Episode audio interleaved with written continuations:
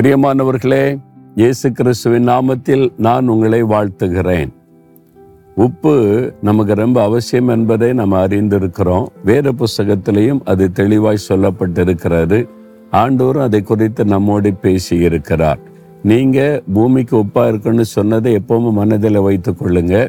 நம்ம இருக்கிற சமுதாயத்துக்கு நம்ம உப்பா செயல்பட்டு நாம் ஆசிர்வாதமா இருக்கணுன்றதான் ஆண்டவுடைய விருப்பம். அதை செய்கிறோமா என்பதை நம்ம யோசித்து பார்க்கணும். இந்த உப்பு எடுக்கிற இந்த உப்பளத்தில் வந்து பார்த்தபோது ரொம்ப ஆச்சரியமான சில காரியங்களை நான் அறிந்து கொண்டேன். நம்ம எல்லாரும் பொதுவாக என்ன நினைப்போம்? கடல் தண்ணியில் உப்பு தண்ணியில் அதிலிருந்து தான் உப்பு எடுக்கப்படுகிறது என்பதாக நினைப்போம். ஆனால் இங்கே கடல் தண்ணியை இங்கே கொண்டு வந்து பாய்த்து உப்பு எடுக்கவில்லை. இங்கே கிணறு போர் போட்டு பூமிக்கு அடியிலேருந்து தண்ணீரை எடுத்து அதில் தான் உப்பை விளைவிக்கிறாங்க. இதில் ரொம்ப ஆச்சரியமான விஷயம் என்ன தெரியுமா? கடல் தண்ணி உப்பை விட இங்கே இருக்கிற இந்த கிணற்று போர் போட்டு எடுக்கிறாங்க பாருங்க தண்ணி. அதனுடைய உப்புத்தன்மை மூன்று மடங்கு அதிகமாக அவ்வளவு உப்பு உள்ள ஒரு தண்ணீர் இந்த பூமிக்கு அடியில் இருக்கிறது. ரொம்ப ஆச்சரியம் பூமிக்கு அடியில் இவ்வளோ உப்பு தண்ணி இருக்குதா? அப்படின்னு சொல்லி. அதில் இன்னொரு ஆச்சரியம் என்னன்னா இந்த உப்பு எடுத்து கொடுக்கிற இந்த சகோதரர் சொல்கிறாங்க எனக்கு தெரிஞ்சு ஐம்பது வருஷத்துக்கு மேலே இருக்குது. ஆனால் அவ்வளோ தண்ணி எடுத்துக்கொண்டே இருக்கிறோம். அதனால் இந்த தண்ணியும் குறையல உப்பு தன்மையும் குறையவில்லை என்பதாய் நூற்றுக்கணக்கான வருஷம் எடுத்தாலும் அந்த உப்பு தண்ணீர் வந்து கொண்டே இருக்கிறது உப்பு விளைந்து கொண்டே இருக்கிறது. ஆண்டவர் பாருங்க மனிதன் வாழ்க்கைக்கு உப்பு ரொம்ப அவசியம் என்று அறிந்து ஒரு பெரிய ஆசிர்வாதத்தை பூமிக்கு அடியில் வச்சு அதை வைத்து இந்த உப்பை விளைய வைக்க வைத்து நமக்கெல்லாம் கிடைக்க செய்திருக்கிறார். பெரிய அற்புதம் தானே இது. அப்போ அந்த ஆண்டவருடைய அற்புதமான கிரியைகளை நினைத்து நாம் ஆண்டவரை துடிக்கணும் சரி இன்றைக்கு ஆண்டவர் என்ன வசனம் உங்களுக்கு சொல்லுகிறார்?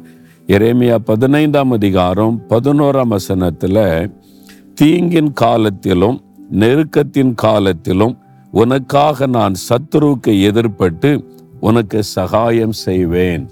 அன்று சொல்லார் என் மகனே என் மகளே நான் உனக்கு சகாயம் செய்வேன். தீங்கு நாட்களிலே. பார்த்தீங்களா? தீங்கான ஒரு காலத்திலும் நெருக்கத்தின் காலத்திலும் நான் உனக்கு சகாயம் பண்ணுவேன். இந்த தீங்கு நெருக்கம் எதனால வருகிறது? சத்துருவினால. அந்த சத்துருவுக்கு நான் எதிர்கொள்ளுவேன் என்று ஆண்டவர் சொல்றார். உங்களுக்கு விரோதமாக எழும்பக்கூடிய சத்துருக்கள் உங்க ஊர்ல இருக்கலாம் உங்களுடைய வேலை செய்கிற ஸ்தலத்தில் இருக்கலாம் பிஸ்னஸ் பண்ணுற இடத்துல இருக்கலாம் அல்லது நீங்கள் வாழ்கிற சூழ்நிலையில் இருக்கலாம் உங்கள் மேலே சத்துருக்களாக எழும்பி பொறாமை கொண்டு உங்களுக்கு தீமை செய்கிற மக்கள் எழும்பலாம்.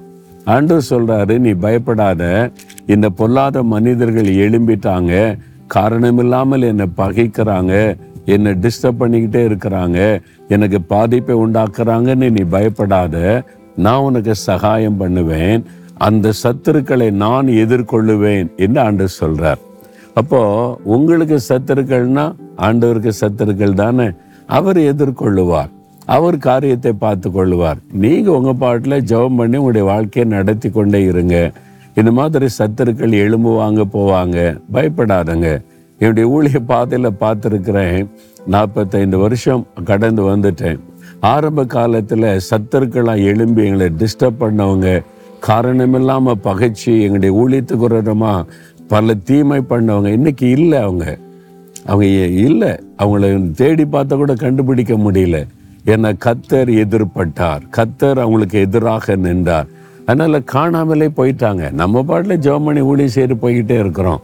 அதனால் உங்கள் வாழ்க்கையிலையும் நீங்கள் உண்மையாக உத்தமாய் நடக்க நடக்க உங்களுக்கு விரோதமாய் பொறாமை கொண்ட மக்கள் எழும்பத்தான் செய்வாங்க. உங்கள் பிஸ்னஸுக்கு விரோதமாக எழும்புவாங்க. வேலைக்கு விரோதமாக எழும்புவாங்க குடும்பத்துக்கு விரோதமாக எழும்புவாங்க. ஆனால் அதை குறித்தெல்லாம் பயப்படாதங்க. கத்தர் எனக்கு சகாயம் பண்ணுவார். அவங்களெல்லாம் கத்தர் பார்த்துக்குவார்னு சொல்லி சந்தோஷமாக முன்னேறி போங்க. அதுதான் ஆண்டவர் இன்னைக்கு உங்களுக்கு சொல்லுகிறார். அப்படின்னு ஆண்டவரை பார்த்து சொல்லுங்கள் ஆண்டவரே இந்த தீங்கு நாளில் எனக்கு விரோதமாக எழும்புகிற பொல்லாத சத்துருக்கள் அவங்க உங்களுடைய சத்துருக்கள் அப்பா நீங்கள் பார்த்து கொள்ளுங்க நான் சந்தோஷமாக முன்னேறி போகிறேன். நீர் எனக்கு சகாயம் பண்ணுகிற அன்பிற்காக ஸ்தோத்திரம். இயேசுவின் நாமத்தில் ஆமேன் ஆமேன்.